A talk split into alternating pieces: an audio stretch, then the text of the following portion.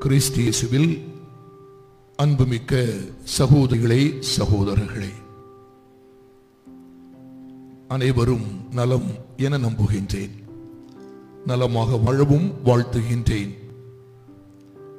சற்று அதிகமாக நோய் தொற்று அதிகரி அதிகரித்துக் கொண்டிருக்கிற சூழலில் அலட்சியமாக இருந்துவிடாது. நம்மை தற்காத்துக் கொள்ள வேண்டிய ஒரு பொறுப்பினையும் மீண்டும் ஒரு முறை உங்களுக்கு நினைவுறுத்துகின்றேன். நம்மை நாமே காத்துக் கொள்ளுவதே இக்காலத்தின் கடமை என்பதை நாம் மறந்துவிடக் கூடாது இந்த ஆண்டின் பொது காலம் பதினாறாவது ஞாயிறை நாம் சிறவிக்கின்றோம் இன்றைய நாளின் இறை வார்த்தைகள் அதிலும் குறிப்பாக மத்தியுணர் செய்தி நமக்கு கடந்த வாரத்தின் தொடர்ச்சியாக அமைகின்றன. கடந்த வாரத்தில் விதைப்பவன் ஓமையை கூறிய ஆண்டவர் இயேசு மத்தையோ பதிமூன்றாம் அத்தியாயம் ஒன்று முதல் இருபத்தி மூன்று வரை வாசிக்க கேட்டு தியானித்த நாம் இன்று அதே அத்தியாயத்தின் இருபத்தி நான்காவது இறை சொற்றொடரிலிருந்து நாற்பத்தி மூன்று வரை வாசிக்க கேட்டோம்.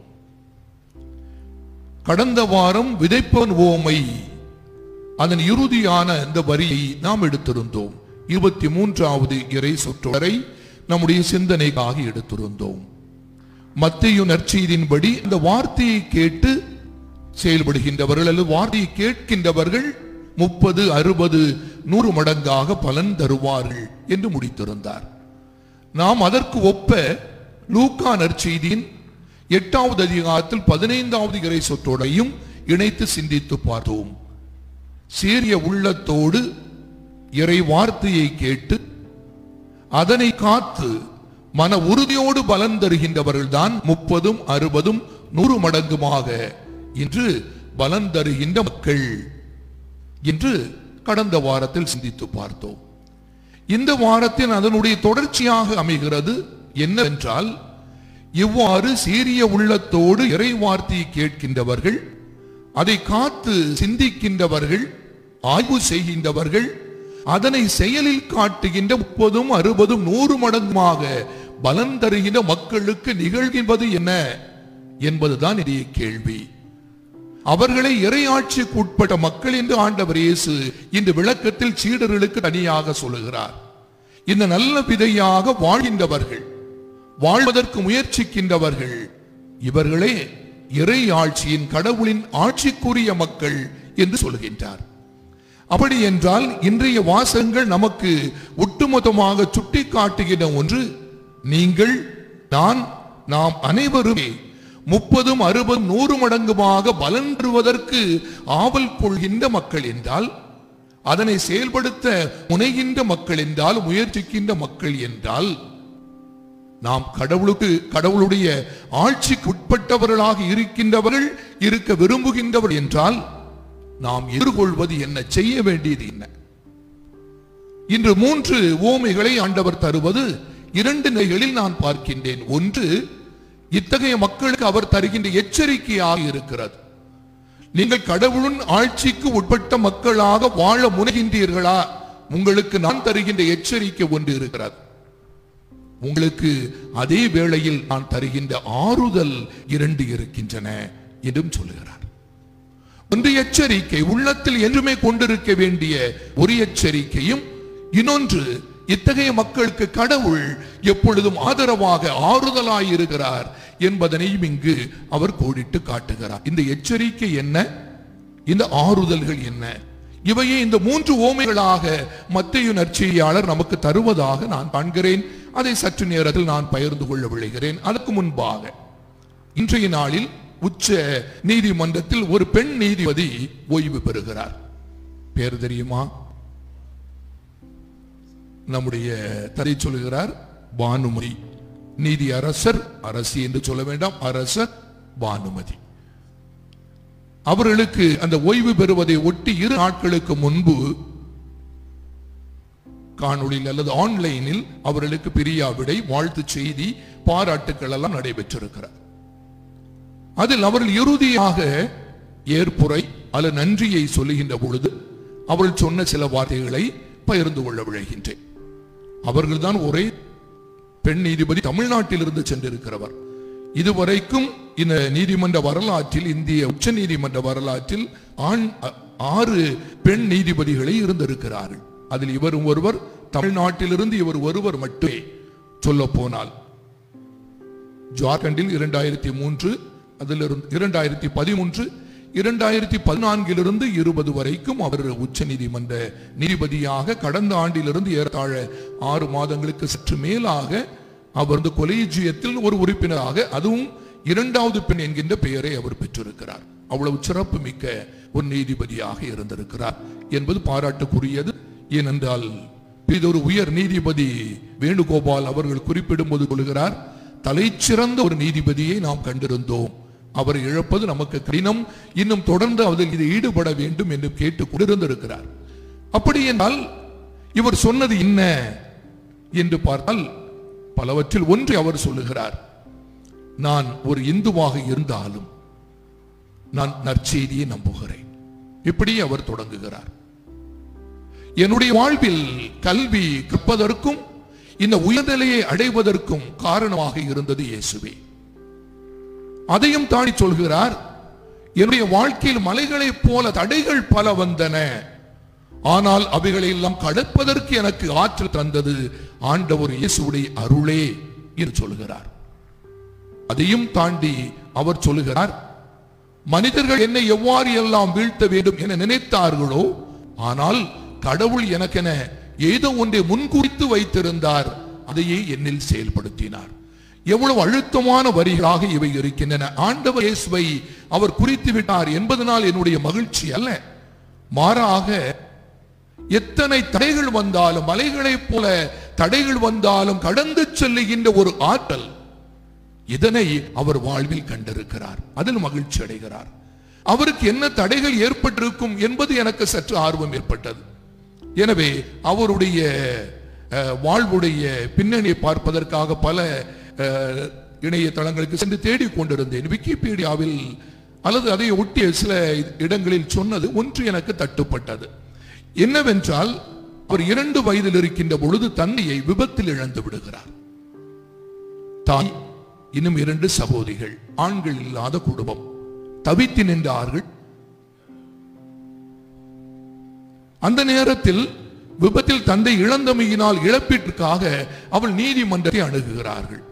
தாய் ஓடி ஆடி நீதிமன்றத்தில் ஏதாவது இழப்பீடை பெற்று முடிய முடிய பெற்றுவிட முடியுமா? இந்த மூன்று பிள்ளைகளையும் காப்பாற்ற வேண்டும் பெண் குழந்தைகள் ஆளாக்க வேண்டும். இது அந்த அன்னை வாழ்வில் அவ்வளவு கடினப்பட்டிருக்கிறார். ஆனால் அந்நீதிமன்றம் இறுதி வரைக்கும் இந்த வழக்கை தாமதித்து தாமதித்து கொண்டு சென்றதை தவிர இறுதி வரைக்கும் அவர்களுக்கு இழப்பீடு கிடைக்கவில்லை என்பதுதான் தெரிய வருகிறது.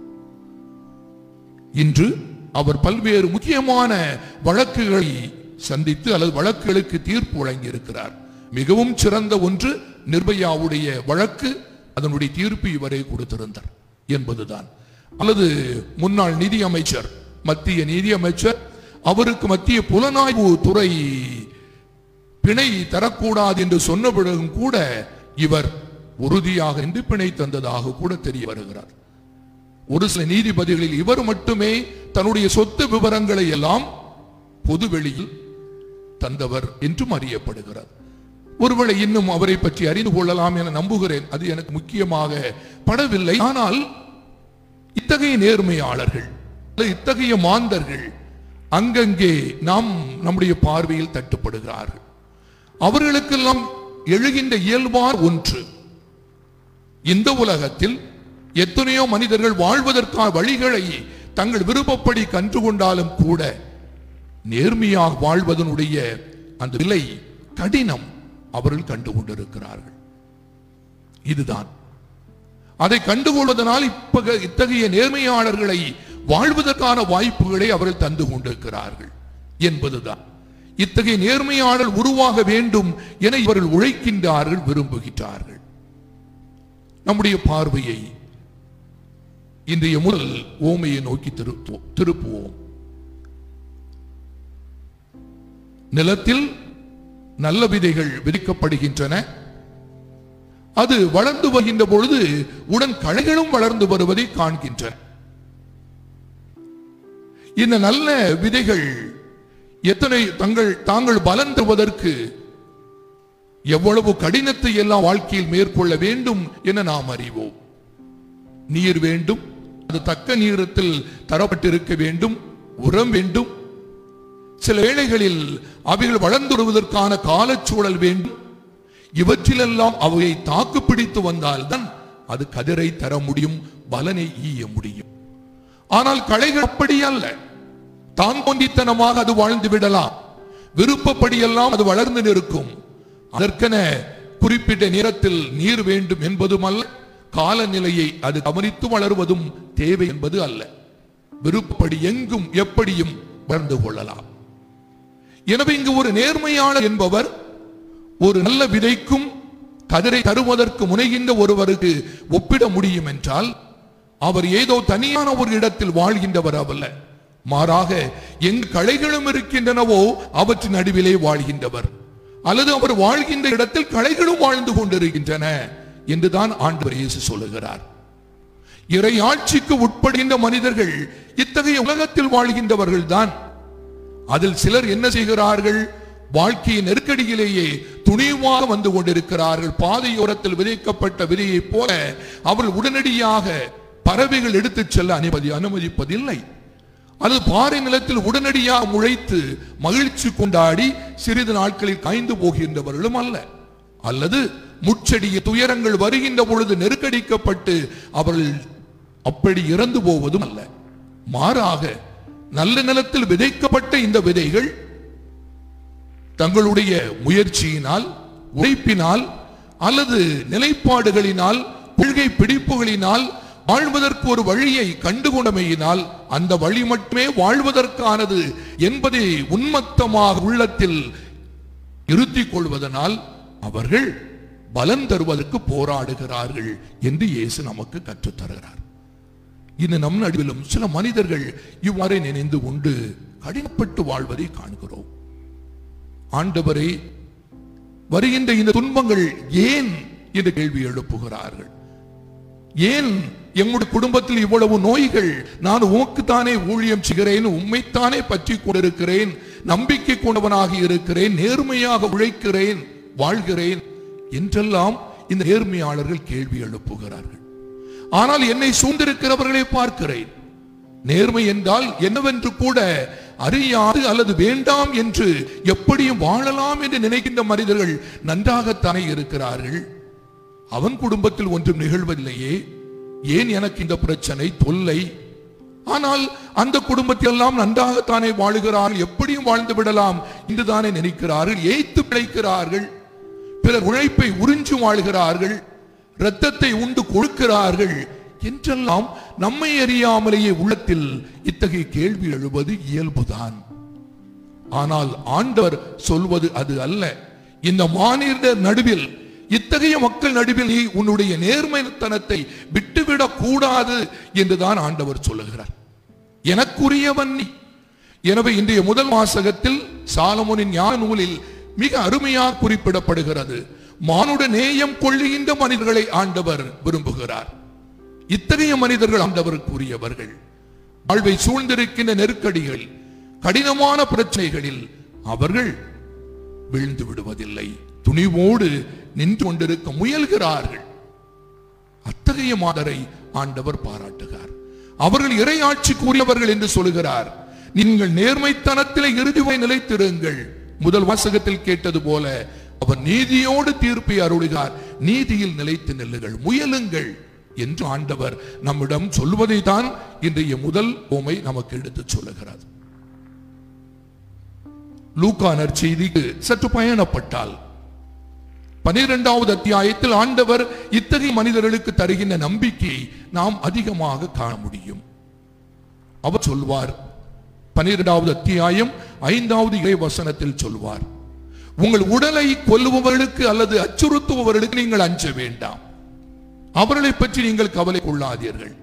ஆனால் உங்கள் ஆன்மாவையும் உடையும் ஒரு சேர நரகத்தில் வீழ்த்த வல்ல அந்த கடவுளுக்கே அவருக்கே நீங்கள் அஞ்சுங்கள் என்று சொல்லுகிறார். எனவே சூழ்ந்து வாழுகின்ற மக்கள் என்ன செய்கிறார்கள்? தவறு செய்து கொண்டிருக்கிறார்கள். அவர்களை கண்டு அவ்வாறு சென்று விட்டால் நலம்தானே? அவன் கையூட்டு வாங்குகிறான் நான் வாங்கினாலும் நலம்தானே? அவன் ஏய்த்து பைக்கிறான் அவ்வாறு ஏய்த்து பிழைத்தால் நலம்தானே? உழைக்காமல் யாரோ தருவதை கொண்டு ஒன்று கொண்டே இருக்கலாம் என்று நினைப்பது நலம்தானே? இப்படியெல்லாம் நினையாது. நீங்கள் அந்த கடவுளைக்கு அஞ்சி நம்பி வாழுங்கள் என்று முதலில் கற்றுத் தருகிறார் இன்னொரு புறம் நமக்கு என்ன கேள்வி எழலாம்? சரி என்னை சூழ்ந்து இத்தகைய மாந்தர்கள் வாழ்கிறார்களே எவ்வளவு காலம் நீர் பொறுமையாயிருப்பீர்? எனவே இந்த கலைகளை அகற்றி விடலாமா என்று கேட்ட பணியாளர்களை போத்தான் நாம் கேட்கிறோம். ஆண்டவரை ஏன் அவர்களை நீர் பொறுமையோடு பார்த்துக் கொண்டிருக்கிறீர்? ஒரு யோனாவை போல நினைவே நகருக்கு சென்றிருக்கின்ற பொழுது மனமாறுங்கள் என்று சொல்லி அவர்கள் மாறிவிட்டவுடன் இவர் கண்ட ஒரு பதட்டத்தை பதை பதைப்பை போல அவர்கள் தீயவர்கள் அவர்களை ஏன் விட்டுவிடுகிறீர்? என்ற கேள்வியும் நேர்மையாளர் உள்ளத்தில் எழுகின்றன. ஆனால் ஆண்டவர் இவர்களை பொறுத்த மட்டில் பொறுமையாக இருக்கிறார் என்று இன்றைய முதல் வாசகம் சொல்லுகிறது. பொறுமையோடு நீர் மாந்தரை மனிதரை ஆழ்கின்றீர் என்று முதல் வாசகம் சொல்லுகிறது. அவர் ஏன் பொறுமையாக இருக்கிறார்? ஒருவேளை உங்களுக்கும் எனக்கும் அது புரியாததாக இருக்கலாம். ஆனால் ஆண்டவர் தீயவன் மனம் மாற வேண்டும் என்பதையே விரும்புகிறார் என்பதைத்தான் நாம் கற்றுக்கொள்கிறோம். சற்று அதிக நேரம் கொடுத்து பார்க்கிறார். இன்னும் காலதாமதம் செய்கிறான் அவன் எப்படி ஏனும் மனம் திரும்பி தன்னிடம் வந்துவிட மாட்டானா? தொலைதூரம் சென்றவன் என்றாவது வருவான் என்று ஆவலோடு தன்னுடைய உள்ளத்தை வெளியில் வைத்து பார்த்து கொண்டிருக்கிற ஒரு தந்தையைப் போல தவறி சென்றவர்கள் வரமாட்டார்களா என்று பார்க்கின்ற கடவுளைத்தான் நாம் காண்கின்றோம். லூக்கா நற்செய்தியின் பதிமூன்றாவது அத்தியாயத்தில் எட்டாவது இறைவார்த்தை. அங்கு ஒரு ஓமையை சொல்கிறார். மத்தையு அதை தருவது இல்லை. ஆனால் அவர் சொல்வது என்ன? ஒரு நிலக்கிழார் ஒரு நில உரிமையாளர் இருந்தார். தன்னுடைய தோட்டத்தில் அவர் ஒரு அத்தி மரத்தை நட்டு வைத்தார். மூன்று ஆண்டளவாக அவர் கதிர் கனி தேடுகிறார். செழித்து வளர்ந்திருக்கிறது. இலைகளும் கிளைகள் பரப்பி இருக்கின்றன ஆனால் அது கனியவில்லை. வந்து பார்க்கின்றவர் தோட்ட பணியாளரிடம் சொல்கிறார் இதை வெட்டிவிடும். மூன்று ஆண்டுகளாக போய் பார்த்து கொண்டிருக்கிறேன். அது எவ்விதமான கை தரவில்லை என்றால் இன்று என்ன பயன்? எனவே அதை எடுத்து விடலாமே வெட்டி விடலாமே என்று சொல்கிறார். ஆனால் அந்த பணியாள் சொல்கிறார் இல்லை நான் இதை கொத்தி எரு போட்டு பார்க்கிறேன் இன்னும் ஓராண்டு காத்திருப்போம். கனிதென்றால் நல்லது இல்லை என்றால் வெட்டிவிடலாம் ஐயா என்று சொல்கிறார். ஆண்டவருடைய பார்வை இதுதான். நேர்மையாளர்கள் எழுப்புகின்ற இந்த கேள்விக்கு அவர் தருகின்ற பதில் இதுதான். உலகில் தீயோர் நடுவில் நீங்கள் இருந்தாலும் அந்த தீயவர்கள் மனம் திரும்பி வர வேண்டும் என்று நான் ஆவலோடு காத்திருக்கிறேன் என்று சொல்கிறார். அன்புள்ளவர்களே நான் சொன்னேன் இந்த ஓமை ஒரு எச்சரிக்கையாக நமக்கு இருக்கிறார். எச்சரிக்கை ஏன்? இந்த தீயவர்களை கண்டு கடவுளின் ஆட்சிக்கு உட்பட விரும்புகின்ற மக்கள் முயற்சிக்கின்ற மக்கள் தீயவரோடு இணைந்து விடக் கூடாது என்கிற எச்சரிக்கை. நீங்கள் பலன் தருகின்றவர்களாக உறுதியோடு நிலைத்திருங்கள். அவர்கள் மனம் மாறி வருவதற்கு கடவுள் காத்திருக்கிறார் என்பது முதலாவது. இரண்டாவது மற்றும் மூன்றாவது ஊமைகள் நமக்கு ஆறுதலை தருகின்றன. இந்த இறையாட்சிக்கு உட்பட்ட மக்களுக்கு கடவுள் தருகின்ற ஆறுதல். என்ன ஆறுதல்? கடுகு விதை மிகச் சிறியது. இருக்கின்ற விதைகள் எல்லாம் சிறிய விதைகளில் அது ஒன்று. ஆனால் அது விதைக்கப்பட்டு வளர்ந்து பெரிய விருட்சமாக மரமாக மாறி வானத்து பறவைகள் தந்து கூடு கட்டும் அளவுக்கு அது எல்லாவருக்கும் நிழலும் பயனும் தருகின்ற மரமாக இருக்கிறது என்று ஆண்டவர் சொல்லுகிறார். நீங்கள் செய்கின்ற ஒரு சிறிய செயல். அதை பற்றி எவ்விதத்திலும் வெட்கப்பட வேண்டாம். நான் செய்வது மிகச்சிறிய நற்செயலே. எனவே செய்ய வேண்டுமா என்ற கேள்வி எழுப தேவையில்லை. தொடர்ந்து செய்து கொண்டிருங்கள். கடவுள் உங்களை திடப்படுத்துகிறார். ஒரு சிறிய செயல் என்ன மாற்றத்தை விளைவித்து விட போகிறது என்று எண்ணாதீர்கள். அது உங்கள் காலத்திற்கு பிறகு பெரிய விருட்சமாக நி- நிமிர்ந்து நிற்கும் என்று சொல்கிறார் இந்த உலகத்தில் சமூகத்தில் பார்க்கின்ற மாற்றங்கள் எல்லாம் இவ்வாறுதான் நிகழ்ந்தன. நான் அறிவியல் வளர்ச்சியும் அல்லது உயர்கின்ற கட்டடங்களையும் கோபுரங்களையும் எண்ணத்தில் கொண்டிருக்கவில்லை. மாறாக நல்ல விழுமியங்கள் நல்ல வாழ்க்கை முறைகள் இவைகள் இந்த சமூகத்தில் ஏற்படுத்தி இருக்கின்ற தாக்கங்களும் மாற்றங்களும் மிக பெரியன என்று மறந்துவிடக்கூடாது. ஒருவேளை பெண் சமத்துவமாக இருக்கலாம். இன்னும் நாம் அதை கண்டுவிடவில்லை முழுமையாக. ஆனால் அத்தகைய ஒரு பெண் சமத்துவம் ஒன்றே கடவுளுடைய ஆட்சி என்பதை நாம் உணர்கிறோம் என்றால் அதற்காக உழைத்தவர்கள் பலர் இருக்கிறார்கள். தொடர் உழைப்பினால் இன்று அதனை நனவாக்க முடியும் நிஜமாக்க முடியும் என்று உழைத்துக் கொண்டிருக்கிறவர்கள் பலர் இருக்கிறார்கள். இல்லை என்றால் இந்த காவல் நிலையத்தில் நடக்கின்ற சித்திரவதையும் கொலையும் என்பதை பற்றி சமீபமாக அதிக உரையாடல் விவாதங்களும் நிகழ்ந்து கொண்டிருக்கின்றன. இந்தியாவிலும் ஐநா சபையில் கையெழுத்திட்டிருந்தாலும் கூட இன்னும் சித்திரவதைக்கு எதிரான செயல்களில் இனி இறங்கவில்லை அதை ஒட்டியதாக பல விவாதங்கள் நிகழ்ந்து கொண்டிருப்பது நமக்கு நன்றாக தெரியும். கடந்த ஆண்டில் மட்டும் சொல்லுகிறார்கள் நம்முடைய பார்வையில் படாது சென்றிருக்கலாம். ஆயிரத்தி தொள்ளாயிரத்தி எழுபதற்கு மேற்பட்ட கொலைகள் கொலைகள் மட்டும் காவல் நிலையத்தில் சித்திரவதையினால் நிகழ்ந்திருக்கின்றன. ஒருவேளை சாத்தான் குளத்தில் நடந்ததனால் இது நம்முடைய பார்வைக்கு வந்ததனால் நாம் ஆச்சரியப்பட்டும் கவலைப்பட்டும் நிற்கிறோம். ஆனால் அன்றாடம் அல்லது அவ்வப்பொழுது நிகழ்கின்ற ஒன்றாகவே இருந்திருக்கிறார் எனவே இந்த சித்திரவதையும் வதைகளும் அதனால் கொலைகளும் நிகழக்கூடாது என்பதில் கைச்சத்திடவும் அதை உறுதிப்படுத்துவதும் இன்று தேவைப்படுகிறது என்பதற்காக ஆங்காங்கே சிலர் இன்னும் போராடி கொண்டிருக்கிறார்கள். இதைத்தான் நான் சொல்ல முற்படுகிறேன். செய்கின்ற இந்த நற்செயலை பின்வாங்காது செய்வதை ஒரு ஆறுதலாக கடவுள் சொல்கிறார். நீங்கள் செய்கின்ற செயலை தொடர்ந்து ஆற்றிக் கொண்டிருங்கள். அது ஒரு நாள் விருட்சமாக மாற்றமாக இச்சமூகத்தில் உருவாகி கொண்டே இருக்கும் என்று சொல்கிறார். ஆனால் பல வேளைகள் நம் நடுவே என்ன நடந்து விடுகிறது? நாம் சில காலம் செய்வோம். தக்க பலன் உடனடியாக கண்ணுக்கு படவில்லை. நாம் தயங்கி விடுவோம். தளர்ந்து விடுவோம். என்னால் ஆவ இல்லை என்று ஒதுங்கியும் விடுகிறோம். ஆனால் இயேசு சொல்லுகின்ற ஆறுதல் இல்லை. தொடர்ந்து செய்து கொண்டிருங்கள். இந்த சிறு வெள்ளம் தான் பெரு வெள்ளமாக மாறும். சிறு துளிகள் இணைகின்ற பொழுது பெருவெள்ளமாக ஒரு நாள் மாற்றத்தை இச்சமூகத்தில் உருவாக்கும். எனவே அந்த விருட்சம் உருவாகும். நாள் ஒன்று இருக்கும். ஆனால் நீங்கள் உங்கள் காலத்தில் ஒரு விதையாக அதில் உழைத்துக் கொண்டிருங்கள் என்று சொல்லுகிறார். இரண்டாவது நாம் இன்னொன்றை பார்க்கிறோம் ஆறுதலின் அருமையான ஓமை மூன்று மரக்கால் மாவில் வைக்கின்ற ஒரு புளிப்பு மாவு. அந்த புளிப்பு மாவு மூன்று மரக்காலையும் புளிப்புள்ளதாக மாற்றுகிறது என்று இயேசு சொல்லுகிறார். இது எதனை குறிப்பிட்டு சொல்லுகிறார்? முதலில் சிறிய செயல் ஒரு நாள் பெரியதாக மாறும் என்ற ஒரு பிரியமானத்தை சொன்ன ஆண்டவர் இயேசு இன்னொன்றை சொல்லுகிறார். நீங்கள் தொடர்ந்து செய்து கொண்டிருப்பதனால் உங்கள் செயலை இன்னும் பலர் செய்வதற்கு உங்கள் உடன் வருவார்கள். தொடர்ந்து செய்து கொண்டிருப்பதால் ஒரு நாள் இரு நாள் ஓரிரு நாட்கள் செய்தார்கள் எனவே இவன் விட்டுவிட்டான் என்பதை விட அவன் தீர்க்கமான நம்பிக்கை இறையாட்சிக்குரிய செயல்பாடுகளில் ஒருவர் தொடர்ந்து ஈடுபடுவதை காண்கின்ற சமூகம் அதனை பற்றி கொள்கிறது. அது இயக்கமாக இணைகிறது கரங்களை கோர்த்து கொள்ளுகிறது அது மாற்றத்துக்கு உட்படுத்துகிறது என்பதை நாம் புரிந்து கொள்ள வேண்டும்.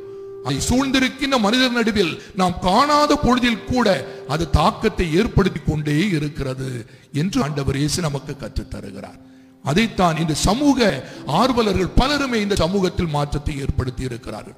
அவள் பலவீனங்கள் இருக்கலாம் அதை நான் சுட்டி காட்டவில்லை பியூஷ் மானுஷாக இருக்கலாம்.